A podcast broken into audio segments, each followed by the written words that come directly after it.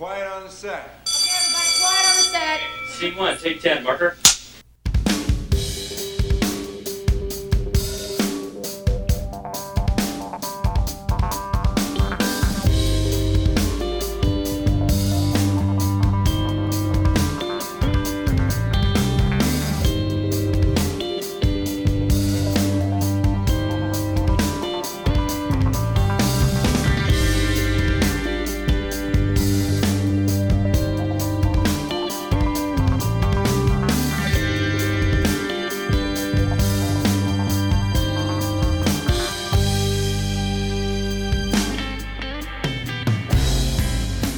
Studios of the Modern School of Film, welcome to Murmur. My name is Robert Milazzo, and over the next hour together, we'll explore where culture meets craft. Today on Murmur, who is it? It's us. Singer, performer, Andy Bell is with us.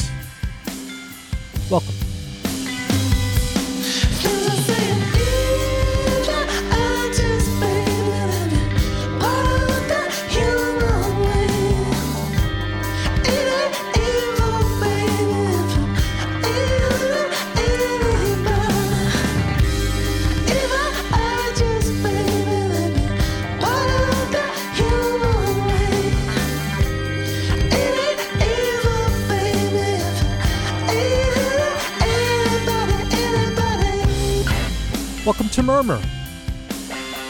Welcome back to Murmur.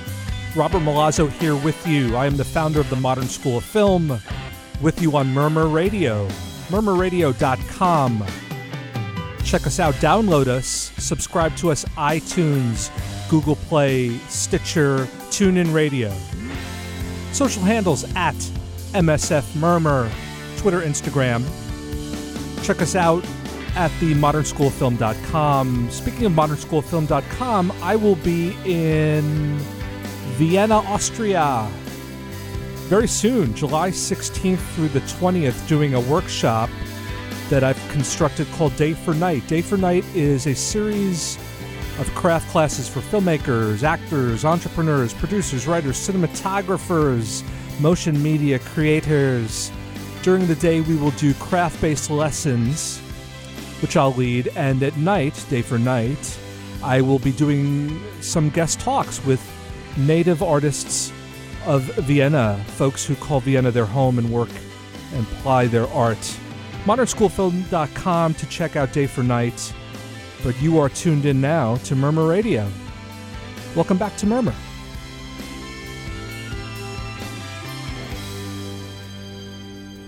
Today on the show, Andy Bell. Andy is one half of Erasure. He is either the glass half full or the glass half empty. I'm guessing full. I haven't met Vince Clarke, who is the other half architect, co architect of Erasure. Uh, but uh, Andy seems like a sweet man and a thoughtful artist and a great singer. So I want to talk to him today about today's topic, which is anthems. Remember that word? When was the last time you used the word anthem? Yes, national anthems are in the athletic debate right now in the U.S. We won't go into that today, but we will look at this idea of a song as an anthem. Andy Bell, Vince Clarke, Erasure uh, have a fascinating backstory. Andy Bell literally answered an ad uh, looking for a singer, auditioned for Vince. He was actually a, a big fan of Vince's. Vince had masterminded uh, Yaz and also um, Depeche Mode was the the first iteration of Depeche Mode. So Andy was a fan. He auditioned. He relaxed himself, and he got the gig. Twenty five years later, or more, 1985, they started uh, making amazing records together. So over 30 years, but 25 million records sold, and Erasure has done pretty well. I wanted to talk to Andy about anthems today because when I was thinking about when Erasure came of age, and when I started listening to songs that were connecting to this idea of larger ideas, larger cultural, social, educational ideas, patriotism, a form of allegiance in the sense of songs that bring bring people together, songs that are a kind of clarion call, not even purposefully. And, and actually, today, anthems are going to take on a sort of incidental anthem feel. Um, Erasure's songs, and you know them most likely. You know them a little respect, chains of love, always, l'amour. You know the tunes, but what were they saying to you at the time? What were they saying to millions and millions of listeners and fans at the time? What are they saying to us now? I think they've survived time, and anthems. That's another, or that's a requisite for anthems. If we want to check boxes, one is survive time anthems, and I think erasures have. The anthem has to be good. The song has to be good. It has to be solid.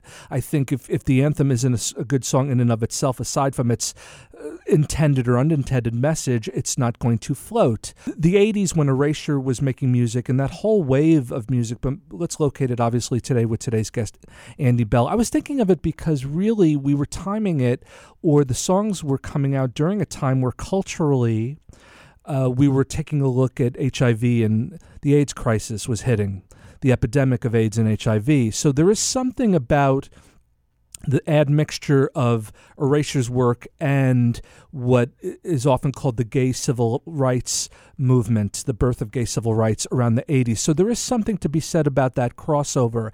Anthems come at the right time. That's another box we want to check about anthems. Good songs coming at the right time and maybe not intentionally to that topic. I don't think Erasure, I don't think Andy and Vince were writing about the AIDS crisis. They were living through it.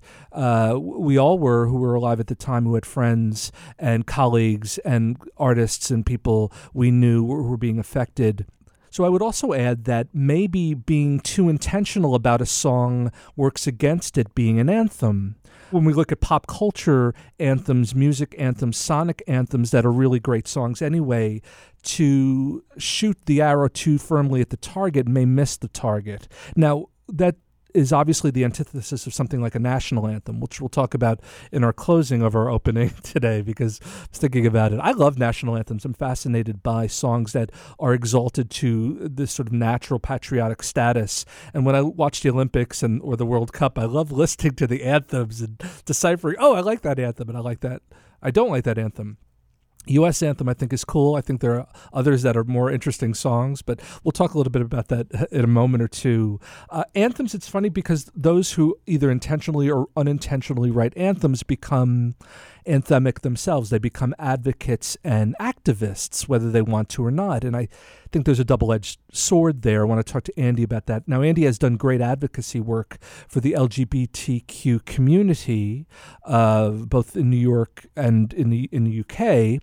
So he has given himself to the advocacy. But I think sometimes anthems can imply something about their authorship that may or may not be true. Now, Andy and Vince's music with an erasure, another part of it, I think, lyrically, which was interesting listening to some of the songs today. Again, the songs aren't about aren't about gay civil rights, but they are about you know coming into the open and not being afraid and holding hands and and comfort and and support uh, living the life you want to live. So you know, inadvertently or not, it's interesting that I think anthems can sometimes find that zeitgeist. You know, they're timeless, but they're zeitgeist based as well. Now, anthems also stretch a kind of large spectrum of style of music.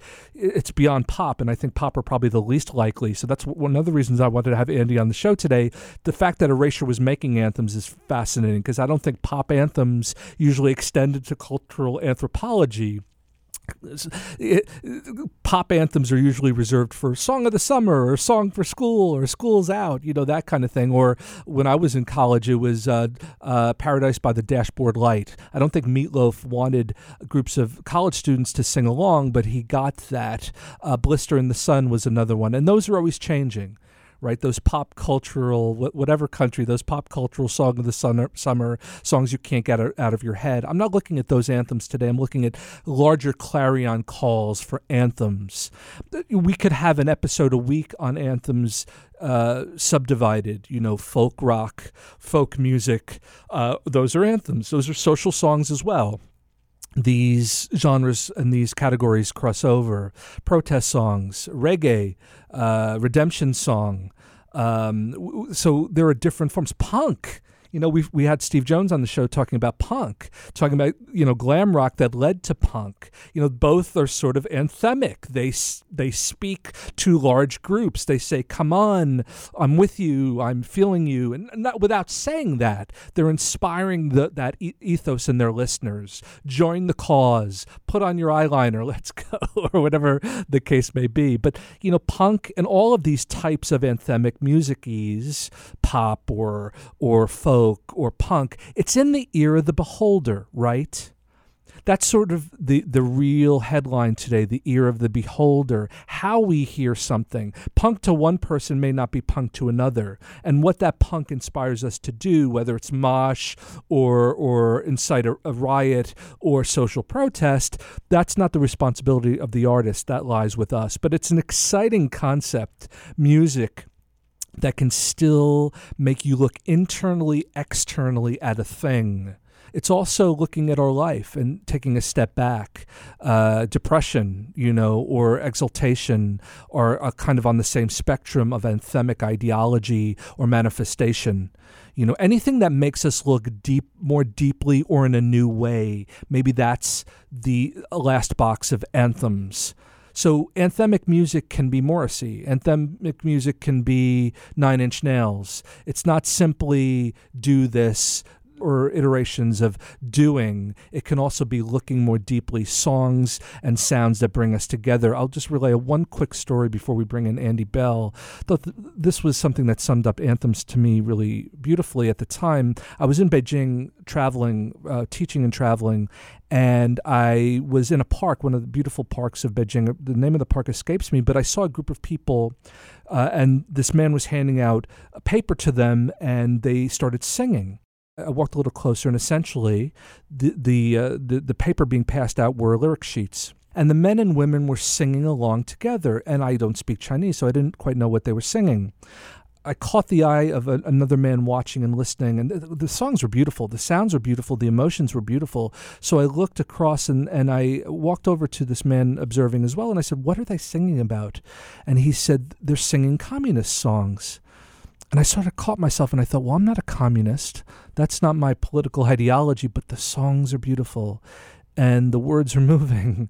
And maybe because it was being spoken in English, it felt larger than the, the, the, the words itself. The dramaturgy, there was a larger dramaturgy than the words. And I'm not excusing uh, awful ideology because the, the music is great, but I do think it, it, it shows to go you that if the pretext is large enough, the sounds combined with the pretext of music, especially, can really lead us into a beautiful anthemic state.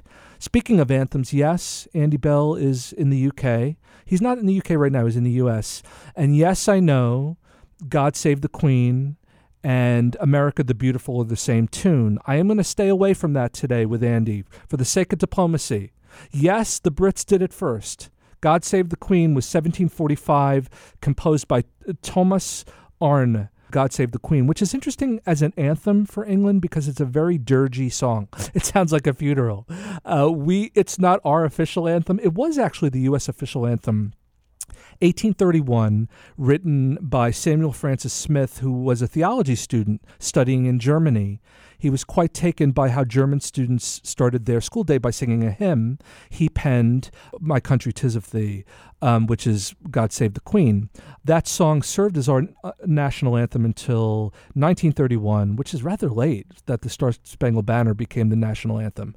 Uh, and all that, all that tunology of those two anthems was cribbed from an Italian composer, Muzio Clementi.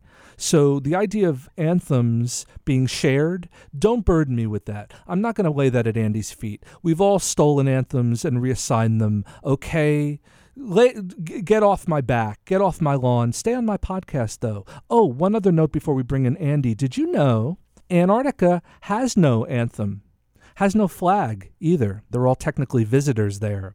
Uh, but actually, for the first time ever, they had a pride gathering this was the first time ever Antarctica had an LGBTQ pride gathering. And since they are sovereignly governed through the United Nations, it's officially, unofficially, the only country, continent in the world, the whole geography of which acknowledges pride.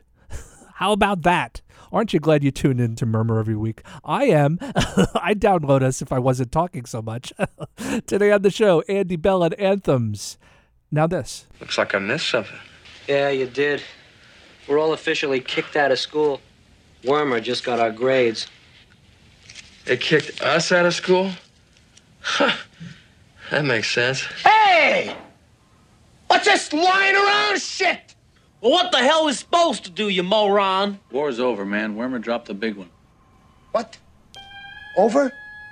Did you say over? Nothing is over until we decide it is. Was it over when the Germans bombed Pearl Harbor? Hell no! German? Forget it, he's rolling. And it ain't over now. Because when the going gets tough,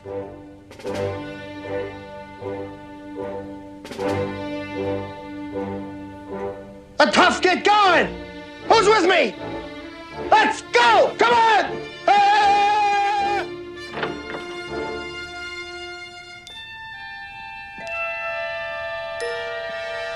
What the fuck happened to the Delta I used to know? Where's the spirit? Where's the guts? Huh? This could be the greatest night of our lives. But you're gonna let it be the worst. Oh, we're afraid to go with you, Bluto. We might get in trouble. Well, just kiss my ass from now on! Not me! I'm not gonna take this! Wormer, he's a dead man! Marmalard, dead! Niedermeyer! Dad! Bluto's right. Psychotic, but absolutely right. We gotta take these bastards. Now, we could fight them with conventional weapons. That could take years and cost millions of lives. No, no, no. No, in this case, I think we have to go all out. I think this situation absolutely requires a really futile and stupid gesture be done on somebody's part. We're just the guys to do it. Let's do it.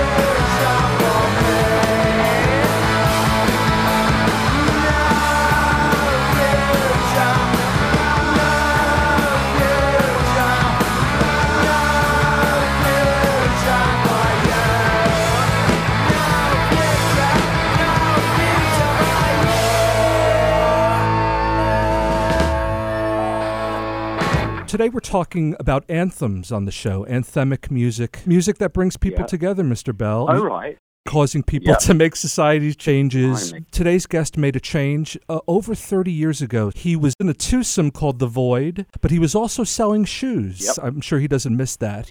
He answered an advert in Melody Maker singer wanted by songwriter. Well, uh, 25 million records later, millions and millions of lives changed. This guy's done pretty well, considering he is the son of dart champions. Please welcome to Murmur, one half of the iconic, legendary artist Erasure, Mr. Andy Bell. Andy, welcome to the show, my friend. Robert, hi. Hi, Andy. How are you, my friend? I'm fine, thank you very much. How are you? I'm we- well. Cheers, man, and thank you so much for taking the time to chat. I really appreciate it. That was a, an amazing intro- introduction. Thank you very much. Well, you wrote it because I'm just reading your history. So thank you for allow giving me this subject matter. You know, let, let's start with the small questions. Can music inspire someone to want to do something, want to support something, want to make something, want to come together with other people? Can music rally uh, the human being? Um, I think it can. I mean, we've we've we've uh, you know, uh, I think there's, there's a history of music really. Like uh, even you know social songs and things like that. You know, especially.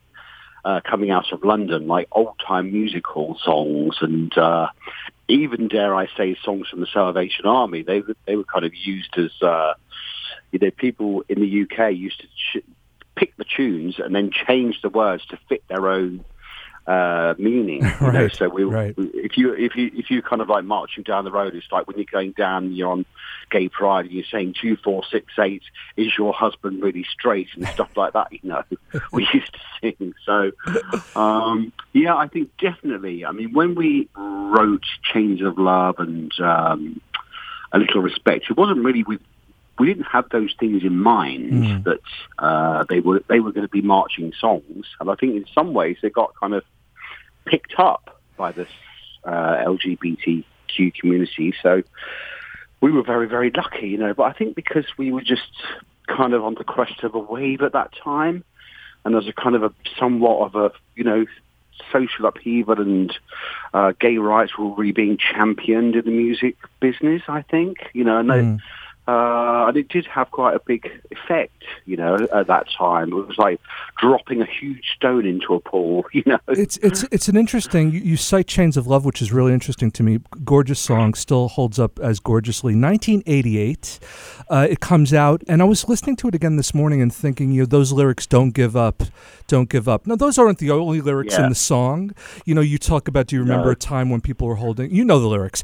I'm, I'm quoting Yeah. your song to you, and I hate I hate to analyze lyrics. No, but for today, right. I well, today I was thinking of it. be- reminded. but but today I was thinking about it because of what you're saying. You know, don't give up, don't give up. Now you may not have wanted that as a larger call, but people hear that that way. What is it about that? Do you think people listen to music sometimes because they want that anthem? They want Uh, that. Sa- I, that yes, I think so. I, I think you do. I, I think you need rallying cries. You you do need rallying cries. You know, as you're kind of marching along, you do need rallying cries, and sometimes there's some certain tunes or. I think the uh, the way or the time in which they were written or who they were written by, just kind of like whips up the people, um, and it's just like it's just that tune is appropriate somehow, you know. And, yeah, uh, yeah. it's been. uh, I mean, I've seen it sang in in, lot, in quite a few different circumstances. You know, even at even at rugby games and things like that. You know, so it kind of. Um, I don't know. It seems like it takes on a life of itself. Yeah. It's a bit like a part of the weather. Like, you know, we used to talk about the weather, but you know, we're, you're, you're quoting now. You're getting your songs in my head again. Well, but I'm sorry, no, it, it kind of goes round like little Right. like, kind of whirlwinds going round, you know, Right. and people get Right. sp- swept up in it. I suppose, I don't know. I'm just trying to think of the um, social, political reasons why these things happen, you know, but you can't really tell. Yeah, yeah, and I think Um, if you you know, pre- premeditate it, sometimes you miss it. You know, and I mean, not You can't do that. Right. But not, you know, historically, and you were mentioning different genres, which I think is really wonderful. We're speaking with Andy Bell. You know, I was thinking of folk rock, which is Dylan and those guys, and Pete Seeger and, and Joan Baez and those women, those amazing. You know, they, they were intending change. You know, maybe you weren't Right. intending change, but sometimes intending change falls on a tin ear, doesn't it? If, it's like if you Yes, tr- yes. It, it, people can tell if you're trying too hard, yes? Yeah, definitely. If you're trying too hard, that's always obvious. know, Right. And I think, um, as you say, it needs to be something that is subconscious. And uh, you know, we I, we were brought up on Elvis Presley, gospel, Motown. At home, you know, uh, country and western music, uh, Charley Pride, John, Johnny Cash. So all that stuff was in there, you know. Yeah, when I yeah. and then my first partner I met, he was really into Joni Mitchell, Rickie Lee Jones, and as you say, Joan Baez. So, uh, you know, a lot of this stuff does soak in. It kind of soaks into your kind of DNA almost. Yeah, yeah. And um, you know, and when as when I first moved to London, we were we were very fortunate because we had. Uh, Beat, you know, Communards, then then uh, kind of Frankie goes to re- goes to Hollywood. I was just going to say Frankie goes to rehab. Frankie goes to Hollywood. Um, That's what he would be called you know, now. kind of- Yes. no, I'm teasing. you I'm teasing. um, but, but it's just this whole thing going on, you know, and, uh, uh, and, and the and the civil rights movement, the gay civil rights movement, then was kind of I, I wouldn't say in its infancy, but it was kind of like maybe in its early teen years, Yeah, you know. yeah, so yeah. and it was before all it, it was before all the um, all the sponsorship became involved, which I think in some ways kind of ruined it, you know Yeah. because we be, we became we became fenced in. You know, Mm. as soon as you start as soon as you start wearing um, those wristbands, then Yeah. you're fenced in because you're wearing shackles. If you say no to things, you, Yes. when you become an advocate, an inadvertent or a, a, a, a, a decided advocate or spokesperson for a movement or a thing, if you beg off Yeah. something, there's that double edge, right? Talk a little bit about that. Have you ever, has, has someone or fan, we could talk in generalities, has any of your fan base ever Yeah. said, why aren't you more involved? Because you can't win, can you? You know, you're, Not really, no. Yeah. yeah. I mean, I've I've been through what I've been through those periods of when um, you you just say you just say yes to everything, you know. Yeah. Then you and then you kind of have to learn how to say no, and then you and then you learn how to say no. And lots of time, it's just it's just a human learning thing. You know, you Yeah. can be used, and then you can be conditioned. And then also, at the same time, I was asked to be a, if I would be a spokesperson for like for HIV pills or whatever. You know, I thought like, no way, I'm not going to be a spokesman for the pharmaceutical industry, and you know, so you kind of like. You just have to go your own way, and in some ways, I'm not saying that you have to be silent, but you have to be still. It's interesting. There's a No. difference. There's a difference, right? Yeah, as you yeah, say. Yeah. yeah, And so, and and you are active. Just to be very precise about it, you, you're you- you've been involved with uh, the Hetrick Martin Institute, uh, that's that provide Yeah. in, New York that provides uh, social support and programming for the LGBTQ community, and also Dhiverse, a UK group, D H I V E R S E. So you you have no, nothing to explain to anyone. I'm not suggesting you do. I'm just curious. I think not at all. we do this in the U.S. You know this. The U.S. builds people up Yeah. to tear them down a little bit. So it's a tricky thing, isn't it? Well, I mean, the UK's wor- yeah, worse than that. Wow. The Yeah. UK's much worse than that. Yeah. Yeah. With their tabloids and stuff, you know. The UK tabloids are like uh, works of art almost. I mean, in a shitty way, but yes. Oh, they are. Yeah, they are. They're, they're maestros at that. I want to talk a little bit about your, your, your early years. I was thinking about growing up in Peterborough and thinking about punk rock. You, Yeah. mentioned you mon- mentioned that punk Yeah. rock, but there wasn't a scene of punk rock. Talk a little bit about that in the sense of punk, be- punk being a classic take up arms music. You know, talk about. Were you Right. interested in Sex Pistols? Were you interested in those punk, the UK punk scene? Um, I was kind of a little bit. I was. I was a bit interested, but I was. Uh, but I was because I was so soft. I was kind of got scared. Like if you, you know, going to go, going to those um, bands and things. So I never, I never went to see a punk punk band. I mean, the closest I got to seeing a punk band was seeing like uh, Siouxsie and the Banshees or B52s, which I know you can't really call that punk, really. But no, no, but um, they're subversive, and in a way, punk is yeah, subversive. yes. yeah. Yeah, yeah. Yeah, so so in some ways it was a bit kind of ultra violent for me, which I didn't like. I didn't like that that kind of aspect of it. But uh, at the same time, in Peterborough, where I was growing up, I hung out with those uh, people because I thought they were kind of the more cool people and more on the fringes of society and stuff. So I hung out, out with those people. And at the same time, uh, wh- when new romantic music came out, came out, I was kind of like, I, I was disappointed because it wasn't gay enough. You know, it was like it was kind of straight men wearing makeup, and I wanted them to uh, do more. You know, No, where, where are you? Where do you locate that, Andy? Are you talking about like the glam rock, or are you talk? Are you, are you talking about those figures like Gary Glitter and and even Bowie, who No, you know, no, new, yeah. new romantic. Yeah, new romantic for us. Uh, David Bowie was kind of a bit was two. He was like two years ahead of me, really. So Yeah. I was talking about kind of Duran Duran and uh, Japan and men wearing eye- eyeliner and yeah, yeah. a little bit. Yeah, Yeah, a little bit like that. But uh, but it kind of you know you you got over it. It didn't. I just um I, I I I moved to London. You know there was there was not really a, there wasn't really a gay scene in Peterborough or uh, a scene for joining bands. So that's why I moved to London. Well, what's interesting is Bowie may have been a few years ahead of you, but you caught up to him later in Brazil, and I want to talk about that a little later on. Yeah, We're speaking because yeah. there's some fascinating pieces around uh, public responses to performance. I want to get to. I want to talk a Oh, little bit God, about. I want to get to. I hope this isn't hurting too much. I just find you fascinating. I No. find what you and Vince have done fascinating, and because you may not find it fascinating, I find it triply fascinating.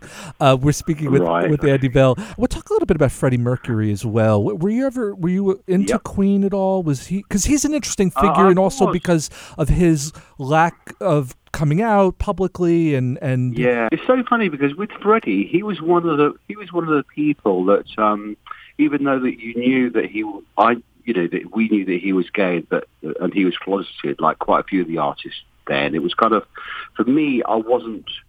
He didn't wind me up because I thought he was so amazing. yeah. I thought he was such an amazing artist that for me, it didn't care. I didn't care if he was whether he was out or not. You know, and, uh, which is kind of hypocritical. But uh, but then in the in, in- in the meantime, I've kind of got to know people that he worked with, and uh, and I work I work with them now, some of them.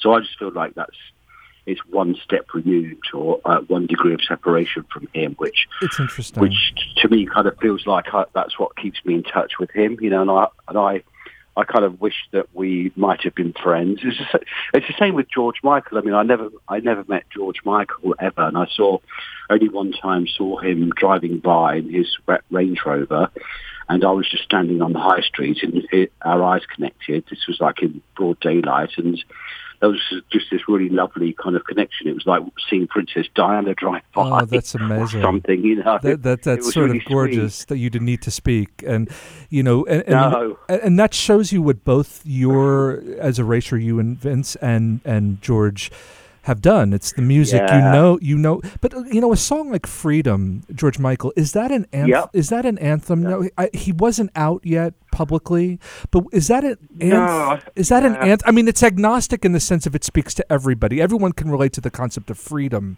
But do you think Yeah. do you think it was a a rallying call, or did it sort of become one? How do you position a song I like don't know. I think maybe for him, maybe for him, it was kind of like you know because he wanted to be the sort of uh, really iconic, kind of like I think an Elvis type figure. You Yeah. know, be like Yeah. really, really famous. Which which he got his wish. You know, he really got his wish.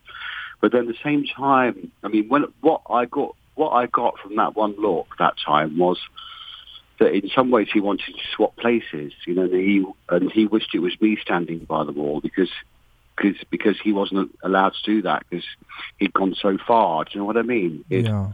he'd become so famous that um, I think that's one thing as well. I think what I, one thing by being out in the beginning, it kind of like gives you, in some ways, gives gives you your freedom because you're not you're not uh, nobody has anything over you, you know, and you can kind of uh, and you're not going to be like that famous because you. I mean that that was in those times, you know, and you're not going to be like hugely hugely famous where you can't walk down the street. So Well, well, you've had you've Uh, had your bouts with that, be, not being able to walk down the street. You mentioned 1992, Abba-esque comes out, Yeah. and you know, uh, Yeah. the the needle lands again. You know, so you you've had it both ways. That was true, yeah. would would do you like that trade off though? I mean, in the sense of you you, you have to be known to be known. You ha- if you're gonna if you're gonna put songs out that say things, you come with the song. The song isn't a thing that isn't created. You are the creator, so you're an important element. No. Yeah, I, yeah. I don't like the. Um, I mean, that was that was thankfully pre-social media, so it was kind of we were very lucky in some ways uh, because all the only place people had seen you was on the TV or in magazines. It's Right. not. Right. It wasn't twenty four seven, you know. So, and then uh, and then we because we haven't been on the TV very, very much, people don't know who you are now. So they kind of, you know, so uh, which is fine. I mean, I love I love. Um, I mean, I must admit, I do quite like the saturation of today's stars, you know, because it's a completely different game of uh, of how it used to be, you know. But I just think it's this uh, this twenty four seven uh, Securicor lifestyle is not for me. But could you imagine social media during Freddie if Freddie Mercury was alive in the sense of the and- well, and- I think it- they would have had. I, I th- yeah, they would have had hit squads. you know, in a in a way, thankfully, he was able to live the life he wanted to. Now we could debate Yeah. him coming out or not, and and all those things, but Yeah. I feel like we left him in peace in a way, or the lack of social media left him in peace. Is it? So isn't there a It's sanc- true, there was a sanctity to that? No, I mean, y- is true. yeah, because you said something really interesting. You said if if you had been closeted, Erasure Erasure would have been bigger, uh, even though you're Yeah. uh, proud of the fact that you came out. What about that? Yeah. When you think of Freddie Mercury and Well, I think the ironic thing is that most of those most of those people in managerial positions and head of labels are gay themselves. So Mm. they, or uh, uh, at that time, so they were kind of. It wasn't that they they were protecting their artists; they were protecting almost their own identities. And you know, teenage hormonal girls aren't going to be going and buying a gay man's record. You know, I don't know. Yeah, It's uh, yeah, yeah. which I don't. Uh, I think is no longer true. But I, um, I, I agree, but but androgyny in a way, musical pop androgyny is not quite mainstream, eh, you know, and and it and it, No. I- you know, I I wonder if it will ever be, Yeah. and maybe that's our next discussion. I don't think it. I don't think. Yeah, I, I, maybe it won't ever be. You know, it's. Uh, I think because we're really just uh, we're just kind of exploring ourselves as as a species. Yeah. You know, and um, Yeah. I think we're just going to find out more and more things. And by the time we found them out, found out these things, we'll be morphing anyway. Yeah, something we'll, else. we'll, we'll, we'll be Yeah. levitating off the ground. Yeah, I, I- yeah. Well, speaking with Andy Bell, I want to talk uh, in our last chapter here about live performance and anthems and bringing people together. And we know music does this, right? A live performance. You said something so fascinating um, that your fans aren't big, huge digital downloaders. And that you, Right. your income, to be candid, is a lot from live performance. And I was thinking that's a f- that's a great thing because it's it goes two ways. It allows you to perform. You need to perform, and your fans want Yeah. you to perform. What is it about that? I don't know. It's it's weird as the performer to kind of get your own take on it because when I listen now to recordings of our own stuff, you know, you it's like looking at old photographs and you feel your you can hear the naivety and you feel the uh, you know the way that your voice has grown, hopefully. But then when you listen to yourself or see yourself doing a live performance, you think, "Oh my God, it's so raw." You know? Yes, So yes. you kind of like, so you kind of um, you try to find a balance in there some way, you know. And uh, I just um, I love when people come to see us, and I'm so grateful when they come. And uh, you and it is, you, it, it, I mean, I mean, it's a shared experience with all the people that are, that are there, you know. And I just want to. Um, that's the thing, really, for me, I suppose. Tell me about Bowie for a second in Brazil, performing and being called ho- puta, puta. Right, ho, ho, ho, ho. Well, I think it was a term of endearment. Are you sure you weren't in Italy? I think- yes, go on. No, no, no. It was, it was that same kind of thing. It was that same kind of Latin machismo thing, you know, which still goes on, and people are murdered, you know, and not to be flippant. And uh, you know, because you say that you're gay, you're instantly you're a whore, you know, Yeah. because you're saying that, you know, whatever. And uh, it just so happened at that time it was. I don't know if it was the wrong crowd. It was Bowie, so you would have thought they might have been a bit more open-minded, but and we were no doubt. And you thought uh, it, maybe it was kind of too much of a rock uh, environment for us to be in. But we came on. It was from beginning to end.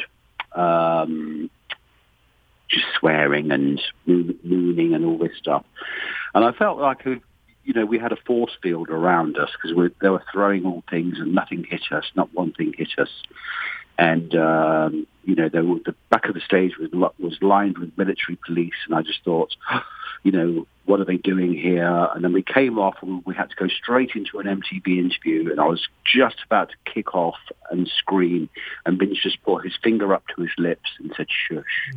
Wow. Yeah. It's it's it's interesting. You do know how you know as advocates or anthemic music, you, you kind of do know you have to know as you say when to be still. You know, and, and maybe Yes. that's what he was saying Yeah. to you. Just just be still, you know. Well, I mean, I, is true. You know, you could have gone on. You know, I could have gone off right on one. It's not like, you know, it, I mean, sometimes it's not the people's fault. You know, you get kind of carried away, and um, I was an easy target, and it was kind of. I don't know. It was a, it was kind of being at the wrong place at the wrong time. But it was a good learning experience. I mean, we've had, you know, way back when homophobic catcalls in Holland. You know, so Yeah. you never ever know where Wh- where where the open and the closed minds. Do your fans do your fans still communicate to you that your music floats beautifully on? I mean, in the sense of you know, we look at we, we just had a month of Pride throughout the world. Not not Yeah. not not as through as many parts as we need, but through you know it's growing. It's funny this year Antarctica had their first Pride gathering. Oh, And what's interesting about that, just to drop a little trivia on you, ten people showed up, but um, tech, but Oh, technically, yeah. and a few penguins. But technically, I don't know if the the penguins were gay or straight. I, that hasn't been confirmed. Yeah. But but technically, Antarctica is the only entire country that acknowledges pride because. Uh, Antarctica is governed by the United Nations, so it's not subdivided into Right. cities. So when you think about it, Antarctica is as is as uh, open-minded as any co- continent in the world. So that's the first place in the oh, it's first place. The whole country acknowledges as a planet. pride. Isn't How that amazing? amazing. It's kind Yeah, of a beautiful idea. I mean, it's I mean, my yes. honestly, my heart goes out to some of these people when you see them going and doing, you know, having gay pride in Turkey at the same time, you know, when all the kind of news agencies and freedom of speech is being crushed. You know, you. I just think those people are so brave, and I, ju- I mean, I don't know whether I would be there. I don't know. Well, you, But, you, you uh, know, you, I- that's not the first time you said you weren't brave. You know, Vince calls you fe- fearless. Uh, I call you Yeah. fearless. Um, I, I Right. think I think you've made some incredibly big and small decisions that have created this wonderful legacy. I, I guess m- Oh. some of my, just a couple of final thoughts. You know, do, do you think Yeah. you're an advocate or an icon as an artist? Um, we're gonna, you and I are gonna Uh, agree that you're an artist. That's that's not debatable. But Yeah. you know, I was thinking a bit about No. this difference, like an icon and an advocate. You could be both, but w- which is more suited Yeah. to you? What you've set out to do in your career, be an Uh, icon I or an advocate? Me, I think to me, definitely, it's for it's for being an advocate for for just uh, giving people uh, courage and hope and sort of determination and making people just feel like they can be themselves, whatever whatever they want to be, you know. And um, that's it, really. You know, and in the end, I mean, you just, you just want people. I want people just to like my voice, you know, Yeah. and that's it. Well, th- th- th- that's why I said you're an artist. The artist is you can't change Yeah. that. You know, you, you, you want No. your you want your shoes to fit well and your voice to be uh, what, it, what Aw. perfect. You, you, just to get some fe- just to get some feeling from it, you know, because I just I, I do think there are kind of healing waves in there somewhere. Well, well, you know, maybe maybe um, Debenhams is still hiring uh, in their shoe department. I don't know. If well, if they this, could do. I always do. I do. I do think that sometimes. I think Vince thinks that as well. I think, you know, what could I do now? I'm thinking, oh, well, I'm getting on a bit. I'm getting like 54. I wonder if they'd have me like me working in the bar or making sandwiches or something. You know, just just for another thing, just in case. But no. You never know. I never know. I'm going to apply. I'll beat you. I'll I'll, I'll send my resume first. You know, next year Stonewall is um, uh, 50 uh, years, 1969. I'm I'm sure you're going to Yeah. get many invitations. Is this, Amazing. is that an important year for you? Is that going to be an important year of celebration? Well, yeah. I, that's the fir- that's the first I've heard of it, but but now you've said told it to me. I think that's really amazing. It's really 1969, amazing. 19 Yeah. Ju- June 28, Yeah. June 28th, 1969. And uh, I'm sure you're going to be invited. Do you do you feel it's an important year for you? Well, Just- I mean, I it did. I mean, it has does mean something to me because I, uh, you know, I, we I did do one play called "The Night We Buried Judy Garland," which was exactly about that evening in, that happened in New York City. You know, with the stone wall, with the wall of drag queens doing the high kick and keeping the police away. It was, you know, it must have been an amazing night. You know.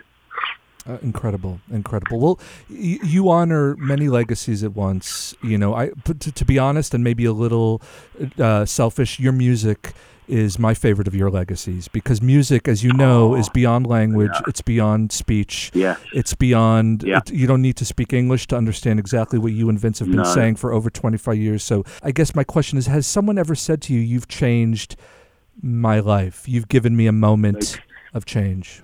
yeah, people have people definitely say things have said things.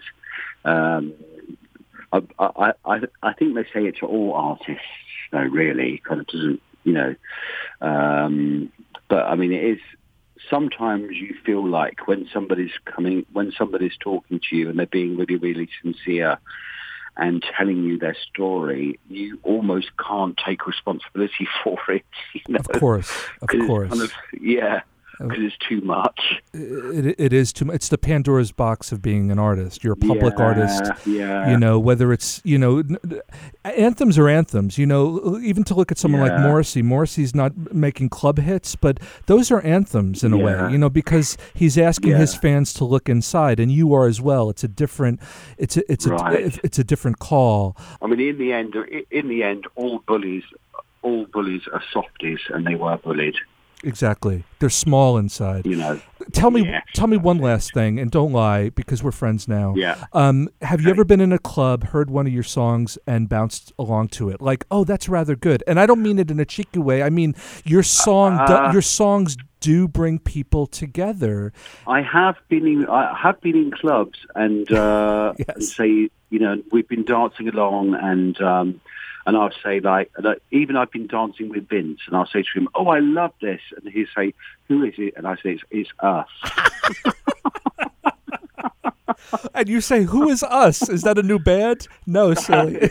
no, no. When that happens, when that happens, that's priceless. When he doesn't know who it is, and I tell him. Oh, genius! I love that's like that shows how connected you two are. That one is is finishing one's others the other's thoughts. You have to go to Antarctica on your next tour. Tell Vince. It's true. It's true. But there's an active volcano underneath there, isn't there, as well? We're, no, no one is safe. Um, next time uh, I'm in Miami, I'd love to do this in person. It'd be a lot of fun. Great. Okay, we will do. It was fantastic to talk to you as well, and uh, and you are right. It is about the music, and that's it. Uh, give our love to Vince. All the best to you in your travels, and we'll- maybe we'll see you next year in, in the 50th year of Pride. Maybe we'll catch you on the road. Great. Cheers, mate. Lovely. Thank you. Bye. Bye, Andy. Bye. Oh, thank you. God save the Queen. Open your eyes, I see. Your eyes are open. Where no disguise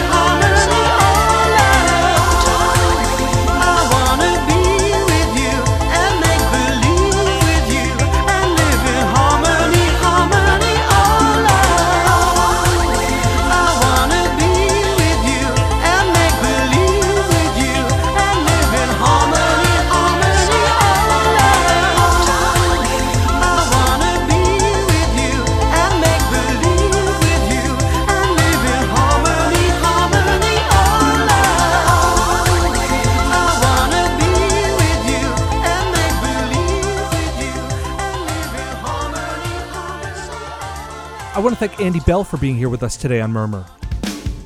I want to thank you for being here with us today on Murmur. But the more I think about it, the more I think you can be with us here all the time on Murmur. iTunes, Google Play, Stitcher, TuneIn Radio.